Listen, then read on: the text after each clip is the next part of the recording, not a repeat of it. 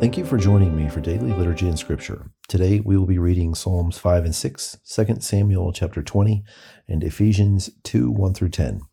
Before we begin, let's say together the Apostles' Creed. I believe in God, the Father Almighty, creator of heaven and earth. I believe in Jesus Christ, his only Son, our Lord. He was conceived by the Holy Spirit and born of the Virgin Mary. He suffered under Pontius Pilate, was crucified, died, and was buried he descended to the dead. On the third day he rose again. He ascended into heaven and is seated at the right hand of the Father. He will come again to judge the living and the dead.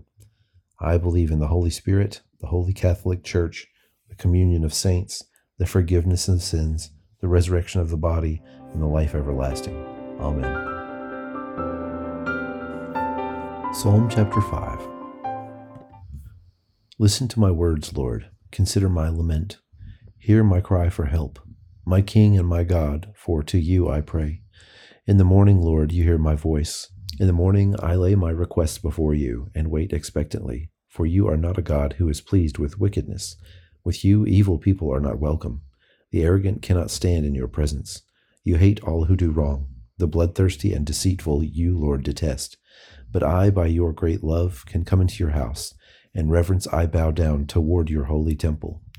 Lead me, Lord, in your righteousness because of my enemies. Make your way straight before me. Not a word from their mouth can be trusted. Their heart is filled with malice. Their throat is an open grave. With their tongues they tell lies. Declare them guilty, O God. Let their intrigues be their downfall. Banish them for their many sins, for they have rebelled against you. But let all who take refuge in you be glad. Let them ever sing for joy. Spread your protection over them that those who love your name may rejoice in you. Surely, Lord, you bless the righteous. You surround them with your favor as with a shield. Psalm chapter 6 Lord, do not rebuke me in your anger or discipline me in your wrath. Have mercy on me, Lord, for I am faint. Heal me, Lord, for my bones are in agony. My soul is in deep anguish. How long, Lord, how long? Turn, Lord, and deliver me. Save me because of your unfailing love. Among the dead, no one proclaims your name. Who praises you from the grave?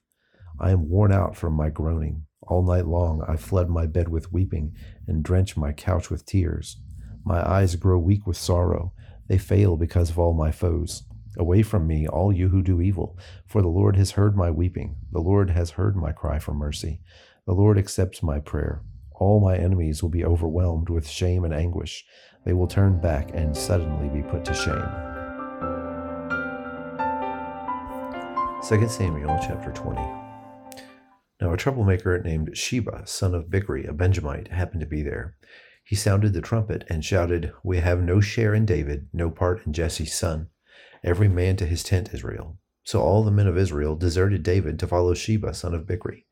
But the men of Judah stayed by their king all the way from the Jordan to Jerusalem. When David returned to his palace in Jerusalem, he took the ten concubines he had left to take care of the palace and put them in a house under guard. He provided for them, but had no sexual relations with them. They were kept in confinement till the day of their death, living as widows. And then the king said to Amasa, Summon the men of Judah to come to me within three days, and be here yourself. But when Amasa went to summon Judah, he took longer than the time the king had set for him. David said to Abishai, Now Sheba son of Bichri will do us more harm than Absalom did. Take your master's men and pursue him, or he will find fortified cities and escape from us. So Joab's men and the Cherethites and Pelethites and all of the mighty warriors went out under the command of Abishai. They marched out from Jerusalem to pursue Sheba, son of Bichri. While they were at the great rock in Gibeon, Amasa went to meet them. Joab was wearing his military tunic, and strapped over it at his waist was a belt with a dagger in its sheath. As he stepped forward, it dropped out of its sheath. Joab said to Amasa, How are you, my brother? Then Joab took Amasa by the beard with his right hand to kiss him. Amasa was not on his guard against the dagger in Joab's hand, and Joab plunged into his belly, and his intestines fell out onto the ground. Without being stabbed again, Amasa died. And then Joab and his brother Abishai pursued Sheba, son of Bichri. One of Joab's men stood beside Amasa and said, Whoever favors Joab and whoever is for David, let him follow Joab. Amasa lay wallowing in his blood in the middle of the road, and the men saw that all the troops came to halt there. When he realized that everyone had come up from Amasa stopped, He dragged him from the road into a field and threw a garment over him. After Amasa had been removed from the road, everyone went on with Joab to pursue Sheba son of Bichri. Sheba passed through all the tribes of Israel to Abel Beth Maachah and through the entire region of the Bichrites, who gathered together and followed him. All the troops with Joab came and besieged Sheba in Abel Beth Maachah. They built a siege ramp up to the city, and it stood against the outer fortifications. While they were battering the wall to bring it down, a wise woman called from the city, Listen, listen, tell Joab to come here so that I can speak to him. He went toward her, and she asked, Are you Joab? I am, he answered. She said, Listen to what your servant has to say. I am listening, he said. She continued, Long ago they used to say, Get your answer at Abel, and that settled it. We are the peaceful and faithful in Israel. You are trying to destroy a city that is a mother in Israel. Why do you want to swallow up the Lord's inheritance? Far be it from me, Joab replied. Far be it from me to swallow up or destroy. That is not the case. A man named Sheba, son of Bichri, from the hill country of Ephraim, has lifted up his hand against the king, against David. Hand over this one man, and I'll withdraw from the city.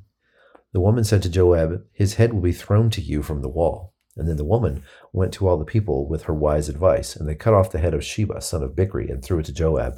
So he sounded the trumpet, and his men dispersed from the city, each returning to his home.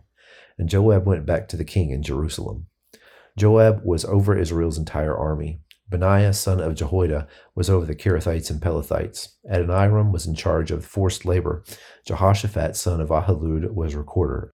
Sheva was secretary. Zadok and Abiathar were priests and Ira the Jairite was David's priest.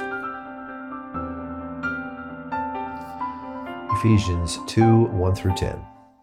Paul continues As for you, you were dead in your transgressions and sins, in which you used to live when you followed the ways of this world and of the ruler of the kingdom of the air, the Spirit who is now at work in those who are disobedient.